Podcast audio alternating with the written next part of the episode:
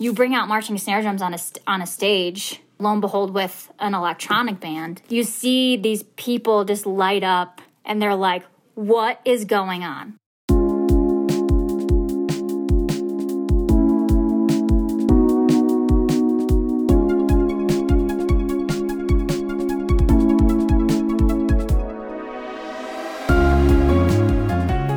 Hello and welcome to the Morning Block. It's the first block of the day. I'm Jake. And I'm Chris. And I founded Virtual Arts with the help of my good buddy Chris and a whole lot of other awesome people. And this is the weekly show where we answer big questions about the pageantry and marching arts. Today we're tackling the question how can you pay your bills through marching band? And we mean just marching band, not music in general, but marching band as a full time career. We're talking marching wind diddles, marching drum diddles, All the diddles. guard diddles, no sitting down, right, yes, Jake? all standing and performing. No seated performance unless you play timpani. Unless it's body.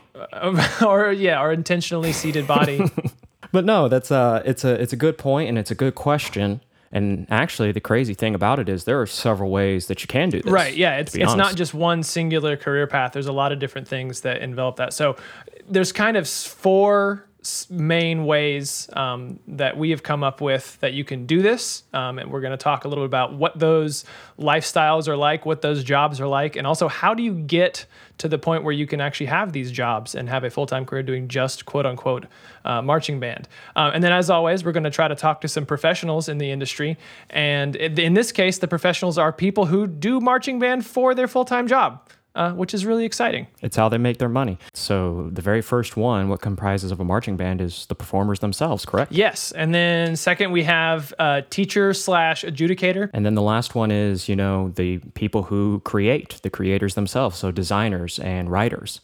And so, and then we'll leave. Let's leave the fourth one as a surprise Surprise- for, for the end of the episode. surprise so we're gonna, ma- we're gonna make job. you listen to the whole thing. yeah, absolutely.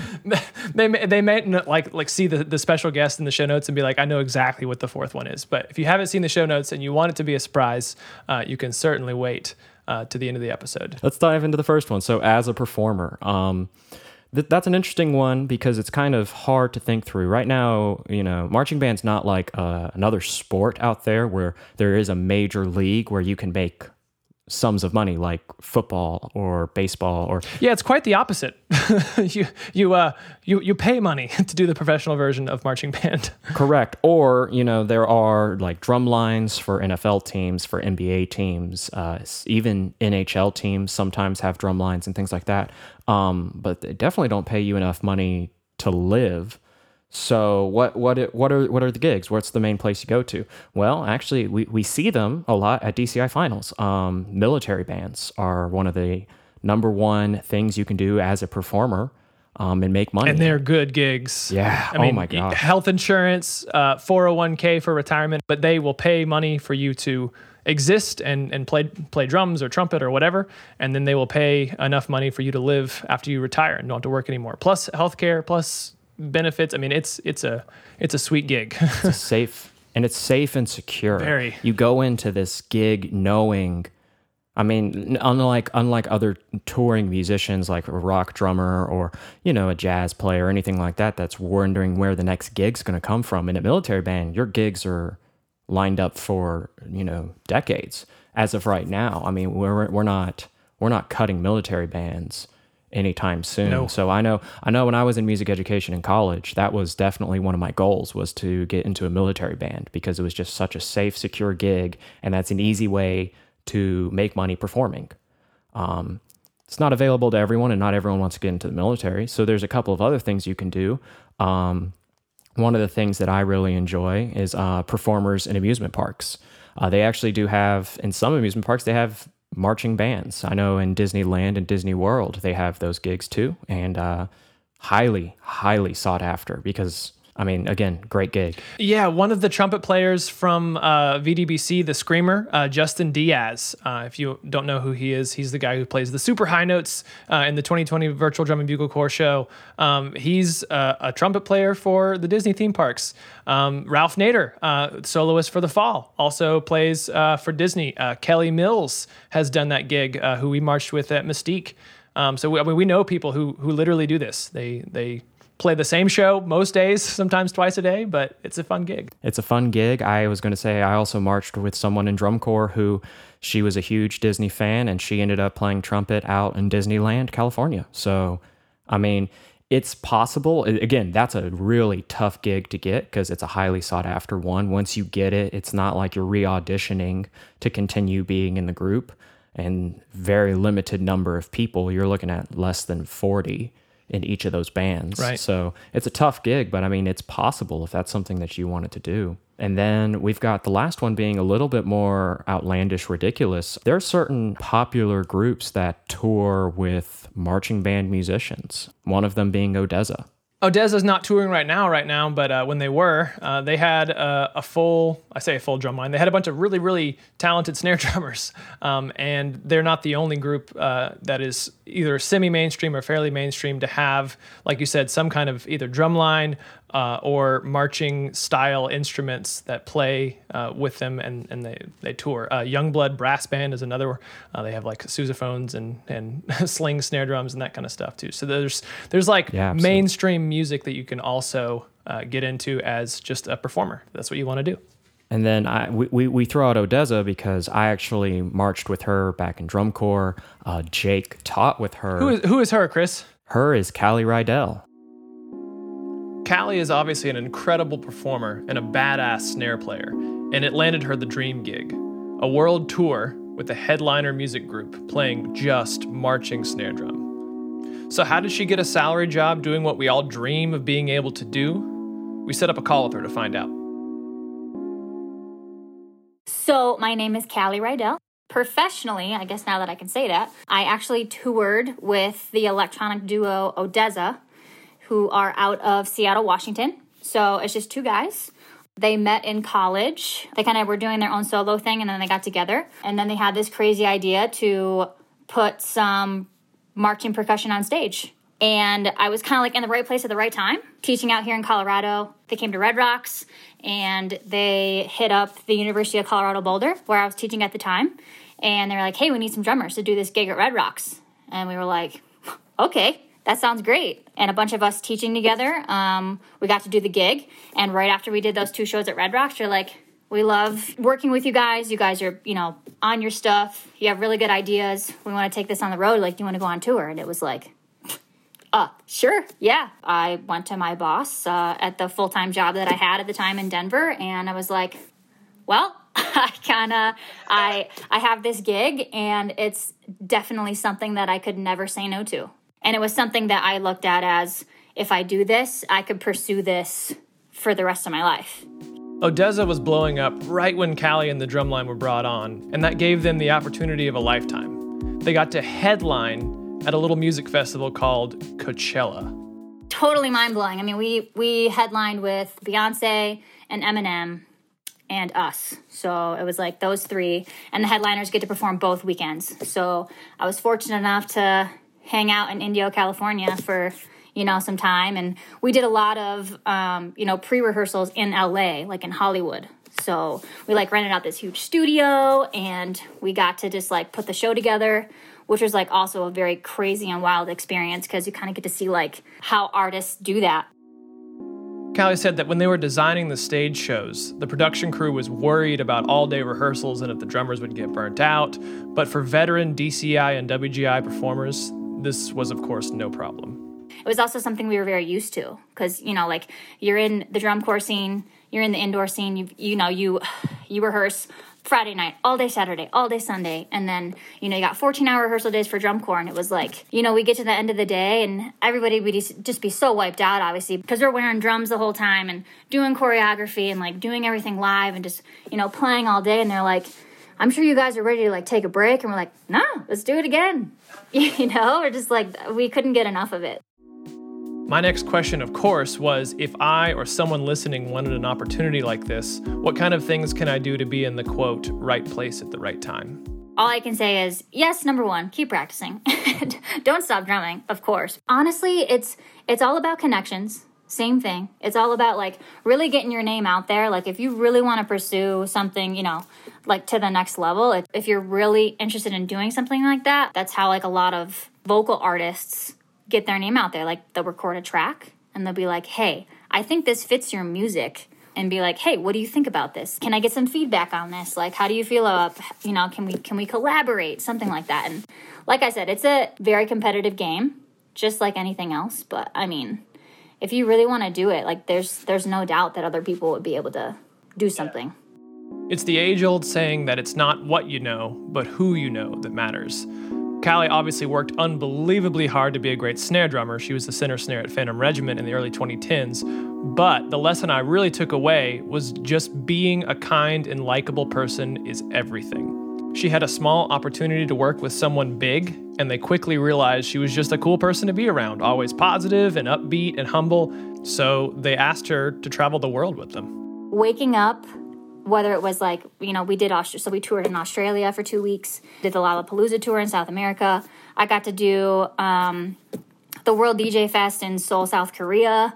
Um, I got to do Mount Fuji Fest in Tokyo, Japan. Just like waking up in a foreign country and just like realizing that I'm I'm waking up and I'm gonna do something that I've been doing for you know years now, but I get to portray that to people that I don't know that I've never met that are may not even know what marching percussion is because a lot of people don't. Like even still, like we're such a small niche community, Yeah. whether we believe that or not. So it's like you bring out marching snare drums on a st- on a stage, lo and behold, with an electronic band, you see these people just light up, and they're like, "What is going on? Like this is insane. Like this is gonna happen, you know?" And we throw down, and it's so much fun to just like get those different reactions from people like all over the world. So very humbling experience to say the least, but hands down, best job ever, no doubt, hundred percent.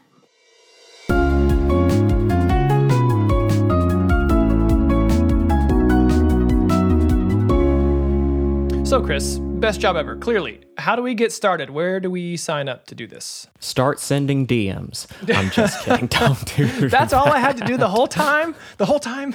uh, just keep sliding in DMs. No, um, but it, it, I j- I jokingly say that, but the first step is to definitely do some research and figure out how how to get in these gigs. It's not there isn't a secret gatekeeper. This information is out there. So I know for military bands. There's some audition processes. Um, it gets tougher the further down the list we go. Like I said, I'm sure for Disney, if they have a spot open, you have to find it on their website, and that's only if they have a spot open. And for something like ODESZA, you have to be really good and also an awesome person to work with, and then just get lucky from there, I guess. Um, so, as Chris said, uh, you got to do your research. I mean, that's that's the biggest thing. Is these gigs open up? You know, there there's always, I say always, there's often, and after the pandemic, there will be obviously even more of these things that pop up. You have to network with people who know and be in whether it's Facebook groups or other networking groups or LinkedIn or just being connected with people who have these kind of gigs, uh, and just do your research. You know, um, look around and apply all the time and maybe you will maybe you won't uh, it helps also to be very very good at your at your instrument or or implement I was about to say the first the first thing is you know you got to get your ten thousand hours in. You got to practice a lot. yes These are the best of the best that do this.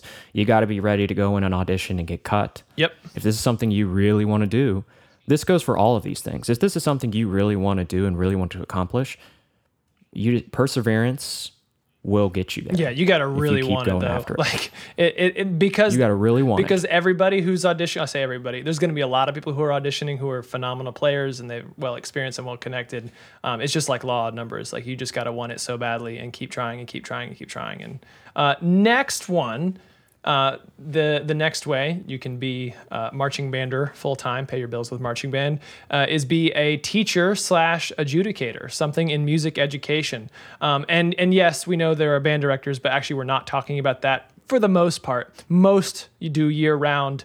Uh, non-marching music classes, uh, and we're saying like I have to be standing up or it's not my gig.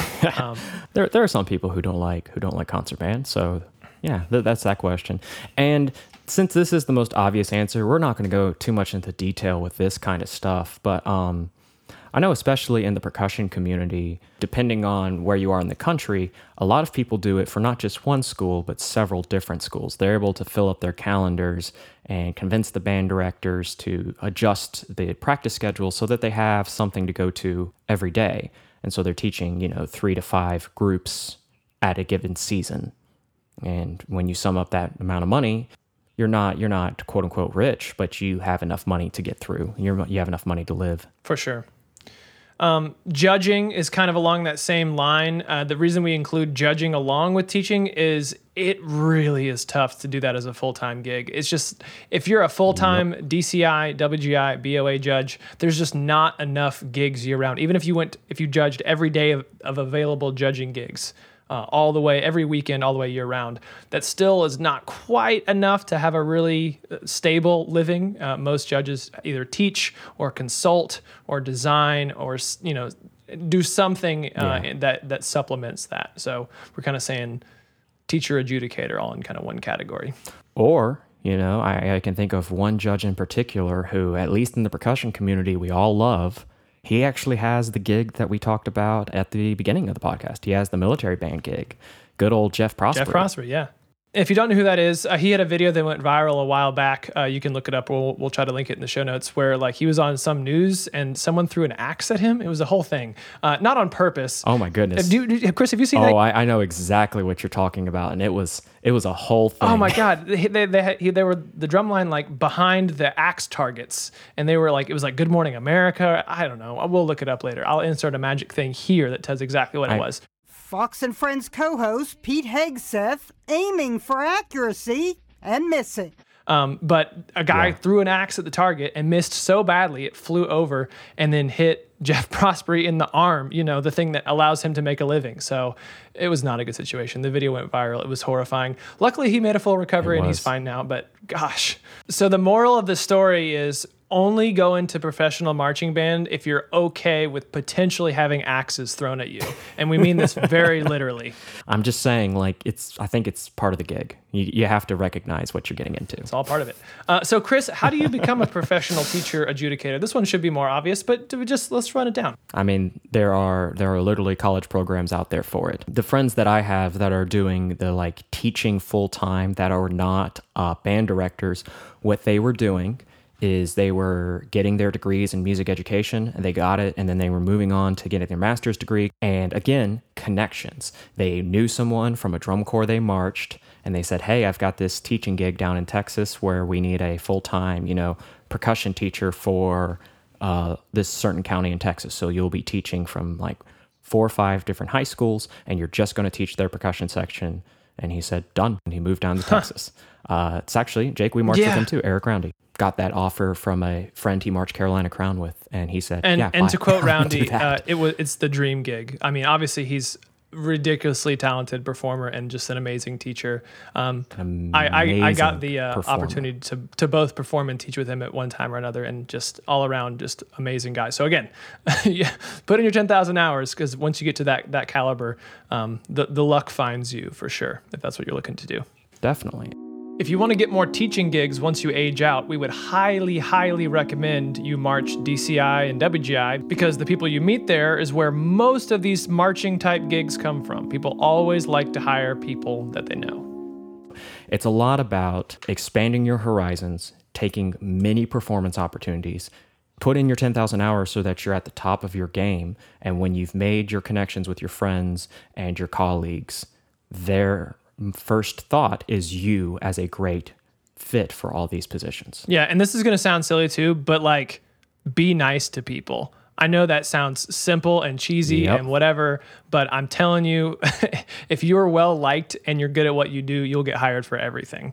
The other thing about Eric Roundy that we always talk about is I don't think there's anyone in the world that dislikes him. Oh, how can you? He's the nicest, kindest, kindest guy I've ever marched with. This podcast is brought to you by Eric Roundy, the nicest guy. I'm sorry.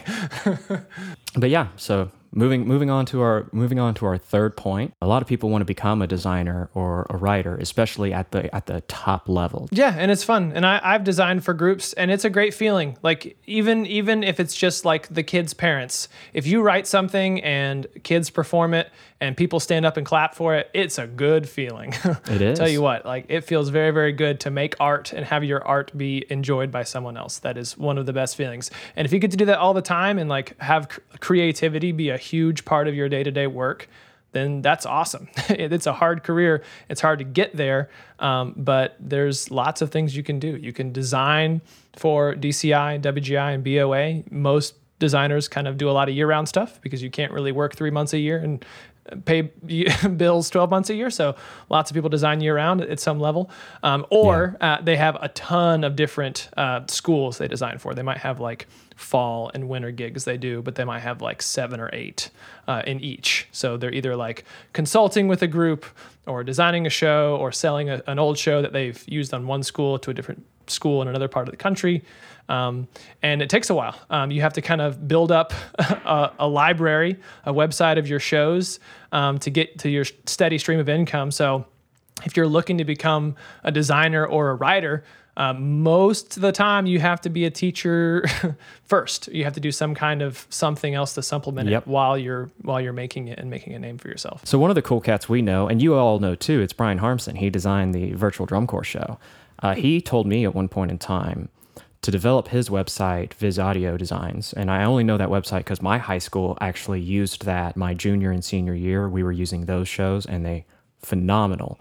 Um, it took him 10 years to get to a point where he had enough shows and had enough in the bank to actually start producing money from the shows that he had previously written. It takes a long time to do it, but once you've done it, I mean, I'm sure there are still high schools out there performing the show that yep. I did back in 2009, yep. 2008. This is one where, again, perseverance is going to be how yeah, you, you really have to want to do it because so it's going to take work. a lot of work. But l- let me be honest with you though, like th- this feels like oh, this is a hard road. You should only do it if you love it. Like it's the grind. Like most careers, most fields, you really don't quote unquote make it until you're in your 30s. There's exceptions, of course. There's always people who take a long time to get there or they get really lucky yep. or they're just very good at what they do very early. But like you, being in your 20s, that's that's what you do. That's the grind. Like you use your 20s to build yourself up in some field, some career. You're building your skill sets, you're building relationships, you're getting experience, so that in your 30s you can work the job that you have been wanting to work. It's the same as like going to medical school. Like oh, I don't want to be a doctor because I'm going to be in school for all of my 20s. It's like yeah, but if you go and do any other field, you're going to be like the lowest on the totem pole um, until you get there. And, and this is the same way. So it's it's the grind, but I mean, it's the same as if you were grinding in the finance field or like, you know, trying to be a lawyer or a doctor or anything else. Mm-hmm. Like, yeah, anything that's worth doing is hard work. that's what makes it worth it. You nailed it on the head, Jake. There are, I would say, less than 0.01% of people out there in the workforce who had their dream job and their dream position in their 20s most of your 20s is even if you're at your dream job, you're not at your dream position within the company, right? That's where that's where I'm currently at. I'm sure that's where you were at in your 20s, right? You you you're you're happy with where you are, but you know, okay, I've got these following ladders to climb and then I'll get there. Now, if I get there in my early, mid, late 30s, or maybe even takes to my 40s if it's a really tall ladder, that's fine. I'm willing to grind it out now. And that's what you should, and I yeah. agree with you, Jake, that's what you should think about when you're looking into a career field of this is we're saying it doesn't come automatically, but that's fine. That's what yeah. happens in every field. As long as you know the path forward and you're willing to put in the work and the 10,000 hours, then you, at least you know the path. At least you know the way to get there. Yep, every field is hard. Choose your hard. That's the way I look at it, at least. So we decided to reach out to someone who designs for marching band as their full time job to see what's that lifestyle like and how do you get that job? Um, my name is Kendra Wendeln, and I currently live in Cincinnati, Ohio. And I am 39 years old, and I currently make my living uh, being a marching band designer, marching arts designer. So that's Kendra. She's worked extremely hard to be a fully freelance designer for pageantry. My first question, of course, was how did she pull it off? As I used to be a band director, um, I have a music two uh, music ed degrees, uh, bachelor's and a master's in, in music education, and um, you know, I was, you know, nine years a band director and just, you know, I loved the design aspect of, of the marching ensembles I was doing way more than um, the paperwork I was doing and the stick waving that I was doing. Um, right. Those things are very important and they are fun and I do miss them, but it wasn't kind of where, as I started to go towards my 30s, where I, I thought I wanted to be. So, um, I had always written drill on the side, always written drill on the side since I graduated um, from, or even before I graduated from my university in 2004. Um, I think I wrote my first drill in like 2001 for a small wow. little competitive marching band. So, um, you know, just always having built to this. So I built to this point. This was not just an a snap decision. It was a decision I made three years out before I actually did it. So she was an educator first and obviously had a ton of training to back it up but it still took years of getting more and more clients, slowly transitioning and working way more than 40 hours a week to have enough consistent bands hiring her for both the fall and the spring.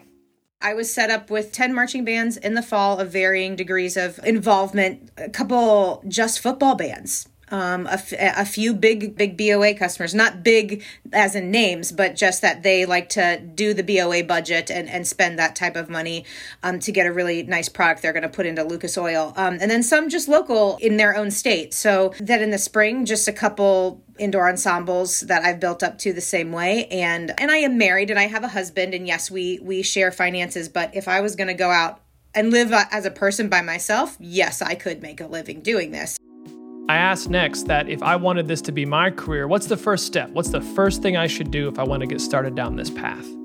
If you want to do it, commit to an area and then also make sure you're teching that area. Make sure that you're in a band program that you're continually teaching. I still teach on a regular basis. Um, and that's part of what you have to do. People like, I want to just design. Well, you know, we are all in love with Michael Gaines's design, but probably Michael Gaines and a few other people are the only ones who can afford to just design. Um, and even they will go into programs that they like to, you know, be involved with and, and, and create with and, and work closer with them. So make sure you have some programs that you are able to call your home bases and kind of go out from there. Because even if you're not a music educator or a teacher you're not going to have the band director experience you want to make sure that you understand the struggles of a band director. You want to make sure you understand the struggles of the staff and being a tech and being on a team that way whether it be indoor outdoor or both. And then you want to ask to be on you know those design teams be included in those decisions and just start throwing around creative ideas. Get used to working on a team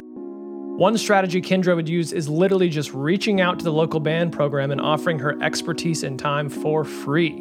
And that would lead to paid gigs over time that could eventually pay the bills. Every time I moved and I didn't have a job, I walked into the local marching band program and said, Hey, I'm here and um, I would love to help you. And here's my resume. And if you can't pay me this season, that's fine, but I will definitely, you know help help you out. And um, usually when you go in with that attitude of here let me help you they're more willing to kind of work with you and um, you know if they like you they keep you. And if they don't you find something else to get involved in. She did mention that the best part of the job was also the worst part. Total freedom to make your own schedule is great but it's a lot of personal accountability. I get to make my own schedule. I get to commit to the projects I want to commit to um i i get to you know take on new projects and get involved. My year is never the same. Even with it if it's with the same people my year never looks the same. And so i really really love that aspect. That's one of the best things i think. Just the constant ability to create is actually here and at my doorstep. So i do like that. The downfall i would say is that you have to make your own schedule and you have to stick to it. That's the hardest thing for me for Kendra, it's also the dream job. She's not going to make millions, but the freedom to work when and how she wants and to spend her life on her passion while still making a decent living might be worth even more. If anybody ever sees me out and about and around with my little bands in Ohio, you know, you know, say hi, ask me questions. I I, I like talking about it because it's totally doable and it's changed my life for the better. Coming up after the break, the mystery marching band career that no one talks about. Hey, I wanted to remind everyone that virtual indoor signups are open right now. If you don't know what that is, we partnered with WGI to bring you the third performance opportunity Virtual Arts has offered. We did virtual drum corps, then marching band, and now we're doing indoor guard, percussion, and winds. There's three different ensembles, three separate shows with unbelievable design teams. We know that we can't replace performing in person, but we can create something super cool while we wait to get back together safely. When you sign up over at virtualartsinc.org slash join, you will immediately get your placement audition material. And if you participated with us before, you don't even have to audition, you just get your spot back from your previous seasons. If you want to play music or do choreo from the actual designers at Music City Mystique, Monarch, Broken City, Paramount, Santa Clara Vanguard, Boston Crusaders, and the Blue Devils all at once, this is probably your only chance ever. Head on over to virtualartsinc.org slash join to get started immediately. See you in there. All right, Chris. The secret, the secret one. It's a new one. Um, it hasn't hasn't been a career path for you know a long time, if we're being honest. All of history, Chris. Literally since 10,000 BC, it has not been a career path until this decade. I'm not sure a designer or writer for marching band was available back in 10,000 BC either, but Fair. I love your enthusiasm. All right, Chris. What's what's the mystery fourth field that you can be if you want to do marching band professionally? Become a content creator on YouTube or an influencer on social media. Um, if you're good enough at it, you can actually make some legit money, which is bonkers to think about. Yeah. You have to be really good at what you do. You have to be very consistent. You have to be good at knowing how the algorithm changes for Instagram or Facebook or YouTube. You have to be very consistent with content creation. You have to have some level of charisma. Like there's so many boxes you have to check. It's it's not the easiest road. And and like you know, wanting to be a Twitch streamer is a very popular thing right now, especially for people under the age of we'll say 30 um, just in general it's like yeah i want to play video games for a living. nice. it's like okay if you're a twitch streamer you're not playing video games for a living. Like playing games where you win money in tournament that's playing video games for a living. If you're twitch streaming you're a performer for a living. You're basically playing for tips as a performer. Like you're selling your personality your charisma like and and that's hard like people say oh yeah i want to be an influencer like, okay turn on a camera and a mic and be interesting for three hours. Like that's hard to do. Like Chris and I have to edit the podcast to be interesting, and we're still it- not that interesting. It's a hard thing to do. it's it's an incredibly hard thing to do. You were you were bringing up the podcast, you know, and I was going to bring up like we're, we're, we even dabble a little bit in YouTube uh, creation ourselves. Yeah, and we've learned that it's hard. what would you say? Like I, I from my understanding, once you break into around a hundred thousand subscribers, you're pretty safe on. Okay, now I can do this full time, and this is something that I could live off of. yeah, and that is going to be a range for people. Like if you live in Southern California versus if you live in like rural Michigan, obviously your rent and food is going to be very different in terms of what you're paying. Also, some someone's version of comfortable living versus someone else's. Like if you have four roommates and you're fine with that and you don't care that much and you're like, yeah, it's chill. Like I don't need fancy meals. I like living with a bunch of people. My rent is super cheap. Um, and that's fine with you. That's one thing. But if you're like, I want a house and I want a yard for my dog, like that's a lot more money. So like living comfortably is obviously a range, uh, depending on who you talk to. But yeah, I, I think like super general Yeah. benchmark. If you have like 100,000 views consistently on your videos, um, and also how often you put videos out. Like if you have the type of channel that puts out a video once a month and that gets Correct. 100,000 views, that's probably not going to be enough. But if you can produce like weekly or bi-weekly content or even daily content if you're a gamer uh, and you just like crank it out, then yeah, it's totally fine. It's way plenty. So, Jake, without getting into the nitty gritty of it, how is this even possible? How is YouTube such a big platform that people can make money by just creating videos that we watch in our free time? Well, it's all about where the people are, which I, again is a Disney quote, but is also how advertising works. Um, I don't know if, if anyone has noticed, but YouTube ads have gotten real dense lately. Um, they're also now monetizing videos that were not monetized before. So, you know, old videos that are on small channels or just like single videos that people don't monetize. Like YouTube's still putting ads in front of most videos, sometimes multiple ads. And like each of those ads gets, you know, 10 cents, sometimes 20 cents, sometimes 1 cent. Like it really depends on where the click is from, what the click is on, what, you know, it fluctuates like the stock market. Um, but if you have 10,000 people click one thing and you get a penny each time, like, I mean, you can do the math. I mean, that's, that's money. Um, and it, it comes down to like how quickly and how easily can you produce that video and how many people are interested in that video and like trying to understand YouTube's algorithm is, is super crazy too. And like Chris said, we're, we're like doing it as a fun side project. We're not trying to become full-time YouTubers or streamers or influencers, but we're just like, try, I mean, you know, it's the pandemic. We're at home. Like we want to try stuff, and that's one of the things that we thought would be fun. Um, and honestly, it's just been a fun way to just connect with Yeah, each other absolutely. and play music together and laugh and be goofy and all that kind of stuff. So if this sounds like something that you're interested in, there are literally YouTube videos on how to create a YouTube channel. Yeah, there are. you know what I mean? There's quite a lot of them. So- that's how I learned how to do a lot so of this it- stuff. you know, this would be a great conversation to have with someone who has had success. I was about to say, instead of taking advice from two people who have a very small YouTube channel, why don't we talk to somebody who actually makes plenty of money uh, doing YouTube um, and also is just really, really good at it? Um, cr- cr- just for perspective, Yeah. like Chris and I's top viewed video has like almost 6,000 views, and we are so excited about it. Let me tell I'm- you. I can't. When we hit five digits, I'm popping a bottle. But it took us how long, saying it. Chris? Let's see. We started uploading in early April. It took us this long to get into the Yeah. four digits. Like it was like you we would get literally like four views on a video, and then we would get like 20 views, and then we would get like four views again. and, then, and they're like, ah, and, and each of these videos would be like Yep. days and days and days of work. And then we'd get like 56 views. And we're like, oh, okay. And then the next video would get like 108. Oh, okay. And we'd be like, we made it. We're, we're retiring. This is it. And, and, it, and it just would bounce back and forth. And then like eventually, like at one, two, three, four, five, six, seven, eight, nine, 10, 11. We were 11 videos in and just now barely breaking into uh, the thousand views per video. So, um, and and w- again, this is not something that we're looking to put our our full time gig into. Um, the channel is called Apex Percussion. If you want to look it up, it's mostly just either silly percussion videos, some serious percussion literature. It's got some cool stuff on there, um, but it's super niche. It's something that we like doing, and if it gets more popular, that's wonderful. Um, if it's just a way for Chris and I to connect and make music together, still cool. So we set up a call with an actual marching band YouTuber, Eric Carr of EMC Productions. It turns out that Eric has not just one, but two different full time careers with just marching band. My name is Eric Carr. Some of you might know me as EMC Productions, and I am in the United States Marine Corps Drum and Bugle Corps, and I also do YouTube. Eric is a Marine, plays quads for a living, and has almost 20 million total views on his channel. I assumed he was a Marine first, but he actually started his YouTube channel over a decade ago.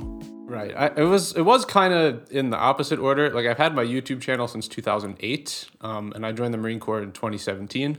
But um, I didn't actually like start making money off YouTube for a while. But um, yeah. So the Marine Corps, I was actually trying to get into one of the Army bands for a really long time. It was the Old Guard Fife and Drum Corps. Um, I auditioned for them eight times, and I obviously didn't get into it. so, and I actually I found out about the Commandant's Own through their WGI shows. Um, they did a few of them, I think 2015, 16, and 17, and that's what really like impressed me and made me want to audition. So I auditioned in 2017 and won the spot in the tenor line. Wow, that's all. So, did you like six six auditions in? Did you ever go like, "Hey, like, is it just because there's a, a legacy guy who's way better?" Like, did you get any feedback? How did you? I, I would get so discouraged after the fourth time they they told me no. I mean, yeah, it was pretty discouraging, but like the first time I auditioned, I think I was like 19. I was like still in college, and then like I just kept like trying over and over, and then I think it was the sixth time I got invited to the live round. Like I made it like finally into the second round, and I I was one of the first people cut after that, and then I tried a couple more times, but yeah, obviously it didn't work out, but. So after getting cut eight times and still somehow not giving up, Eric won a spot with the Commandant's Own, which is the only active drum and bugle corps in all of the United States Armed Forces. Yeah, so it is all year round. Um, it's a full time job, and it's very different workload throughout the year. Usually from February to April, we go on tour and we play our DCI style show at various high schools and military bases. And it's not looking like that is going to happen this year due to the, the No, pandemic going around. not. But yeah, yeah. And then sometimes we uh, do a WGI show also, like in uh, in Dayton. Uh, it depends what year. And then in the summer is probably our busiest time. We have a whole lot of uh, just ceremonies and different parade performances around Washington, D.C. Then in the fall is pretty much our least busy time. We have a few gigs here and there, but that's kind of like the time to unwind from the craziness of the beginning of the year. And now is usually the downtime from December to January, although it's been a lot of extra downtime compared to past years. So a lot of, I mean, that is literally just drum corps, but professionally. I mean, you're doing it year round. You're performing. I mean, it's it's like being on tour, but you're you're always there. Do you have to get on a bus and go places? Is it mostly because you said it's local? I'm guessing you live in or near DC area. What's the travel situation like? Yeah, so most of our shows are in Washington D.C. Um, we do go to a few DCI shows throughout the summer, and those ones we will usually bus to. So we get kind of like the uh, you know the raw, rugged drum corps experience a little bit, but not not that much. So another dream gig if you're a drum corps fan. I assume this was a tough gig to get, being that there's only one in the country. So I was curious how many people actually have this job. Yeah, I believe the cap is 90. Um, it's 90 Marines in the unit. Um, and it's like we kind of change like who's in what section depending on what we need. Like we used to not have a front ensemble at all. That's actually a pretty new thing for us. And now we have an eight person front ensemble. So we had to make cuts elsewhere because it's just a max number we're allowed to have. Chris and I were wondering this comparing drum corps hard to basic training hard. What is which one is truly worse? Having done both. Yeah, actually, uh, shameless plug here. I made a video about this uh, a while ago. Um, but I, okay, we, yeah. we will link that in the show notes. you can actually watch the video where he talks about. It. I this, appreciate so. that. yeah, I I say that. Um, so Marine Corps boot camp, I think it is. Um, from a mental perspective, it's harder, but physically, I think being on tour with drum corps was harder just because at Marine Corps boot camp it's kind of it's like an all day workout pretty much like they divide the training up throughout the week so you're not like constantly working out the same muscle group over and over whereas drum corps you're just doing the same exact thing like all day every day and it it gets really really tiring but and you played quads right? Like you had the the heaviest thing you could you could have on the field. Yep yep yep. So that was the commandant's own but we were also curious about his YouTube career. Turns out, like many content creators, he didn't start with money in mind. He just enjoyed making videos. Yeah, so I started the channel in 2008, and I honestly didn't know that you could even make money off YouTube for a really long time. And I ended up getting monetized, I think, in 2012. And once that happened, yeah, yeah, it's uh, just a uh, yeah, it was like a few years of just like posting just for fun, and then I started realizing, okay, I can make a little bit of money off of it, but you have to make a total of hundred dollars for you to get a paycheck, and it took me maybe a whole year before I earned hundred dollars to make a hundred bucks. Yeah. so obviously it was, you know, it was cool knowing that I could do that, but I wasn't, you know, counting on that money to support myself. Um, but then it, the channel just started blowing up. I think when I joined the Marine Corps is when I started posting pretty consistently. Um, I tried to do like one video a week for a while, and then I just got better at the process, and now I do a few videos a week. And yeah, it's, it's got to the point where I am making quite a good living off of that. It's important to remember that though making YouTube videos is cool, it's still work. It's still a job. So I asked Eric how many hours a week he spends working to make content for YouTube. Normally, I would probably put more than 40 hours into YouTube every week. Um, yeah, so it's, a job. Yeah, you know? it's basically a second full time job. so people say, "Oh, it's so glamorous, it's so this," but it's like, nah, man. Like I'm I'm working a full week just like you are. I mean, it's it it seems fun and it seems interesting, but most of it is just like either editing or sending emails. Like it's not as glamorous as as I. Yeah, yeah. A lot of it's really boring. like you only see the fun parts. yeah, and that's that's the part of it though. You you share the the one percent that's just you know great and is is some somewhat of a gift to the world and it's super fun. Yep. And you get to kind of shoulder the rest where everyone doesn't see it, which is pretty mm-hmm. neat. So, if this still feels like the dream job and you're wanting to put in the work, where do you start? How do you get where Eric is now? His advice was pretty straightforward. Yeah, I mean, for if you want to be a content creator, I say just start a channel as soon as possible and just start making videos. Like it doesn't have to be the greatest quality right away. Actually, it's kind of better if sure. it's not because I've been reacting to my older videos and it's uh, quite entertaining because of how bad they are. But yeah. because he's probably the only person in the world who can answer the question, I asked him what were the best and worst parts of each job. Um, so for Marine Corps, uh, obviously, you know, being in the military is not for everyone. the the basic training is, is very difficult and it gives some people some problems. So you're gonna have to be in like really, really good physical shape, and if you want to, you know, start a career in a military band. Um, I, I'd say that's probably the worst part. I mean, it's also a good part, like that that I get to, you know, I'm forced to stay in shape, which is good. You know, I can't be a couch potato or anything like that.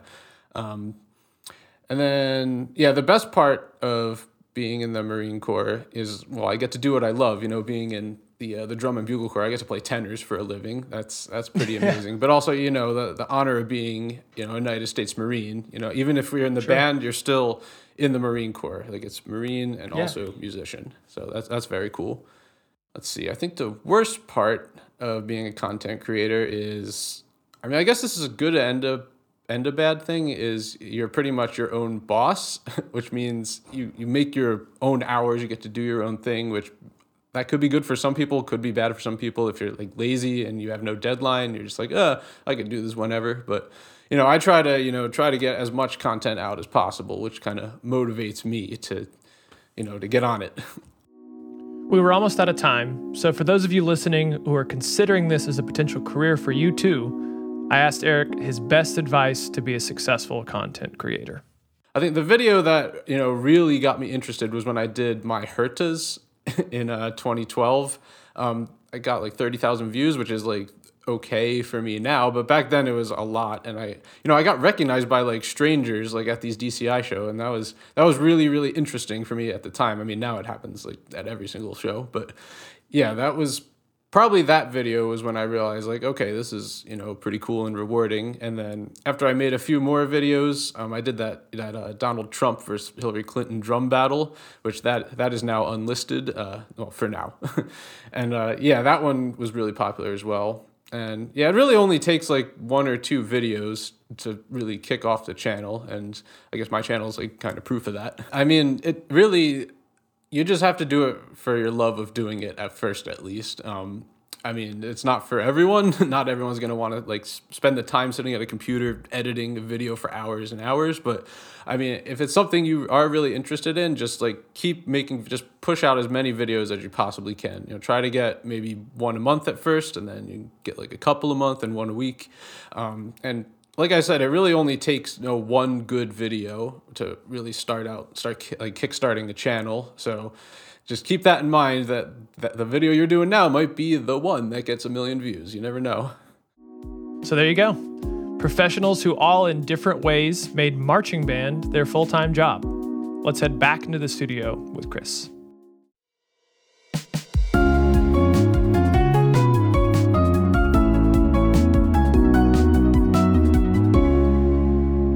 Right, Chris. Well, what do you think? I mean, that was awesome. It's it's rare. We we gave the audience a treat this time around. Honestly, we gave you three interviews. Yeah, you're welcome. with amazing people Kali, Kendra, Eric, just learning all these different ways to be successful at something you're passionate about, which happens to be marching band, but in creative ways.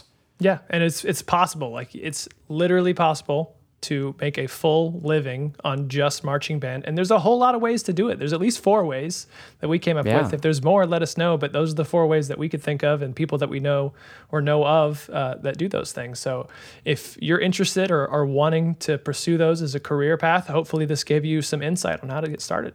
The attribute that all these people had in common is they were just good people to work with. And that's something to take away from. Like being an enjoyable person Absolutely. and someone that people want to be around really pushes your career forward in ways, you know, you can't even imagine. Yeah, you have to work hard. You have to be talented and good at whatever you do, uh, but you also have to just be nice. If you do all those Yep. three things enough for enough time, you can do whatever you want in the pageantry arts. But you just got to keep working Exactly. at it. All right, Chris, you got All right. anything else? Uh, that's all. That's all I got. All unless right. you want to hear a good bop of the week. I do, Chris. That was what I was going to say next. Is what is the bop of the week? So the bop of the week is actually a little bit of a throwback to what I was listening to back in 2018, which is going to be "Want You Back" by Aero Chord, and I'm going to spell it. So it's W A N C H U space back, and then Aero Chord is A E R O space, and then chord C H O R D. That's not how I would have spelled You- that at all. Want You Back by Aero Chord. It is Uh, listen, I've had great music taste for years, and I just verified it when I listened to this again. you you have had great music taste for years. Can confirm. but all right, Jake, that's all I got. So how about you see us out? All right, let's do it. This has been The Morning Block. This show is a production of Virtual Arts Inc. and was produced by Chelsea Levine and hosted by Jake Lyons and Chris Parker. Edited and mixed by Caleb Lee, and our audio engineer is Rosa Westfall. Special thanks to all today's guests Kali Ridal, Kendra Wendeln, and Eric Carr of EMC Productions. Logo designed by Bryan Harmsen, and original theme music was written produced by Jordan Toran and Josh Russell.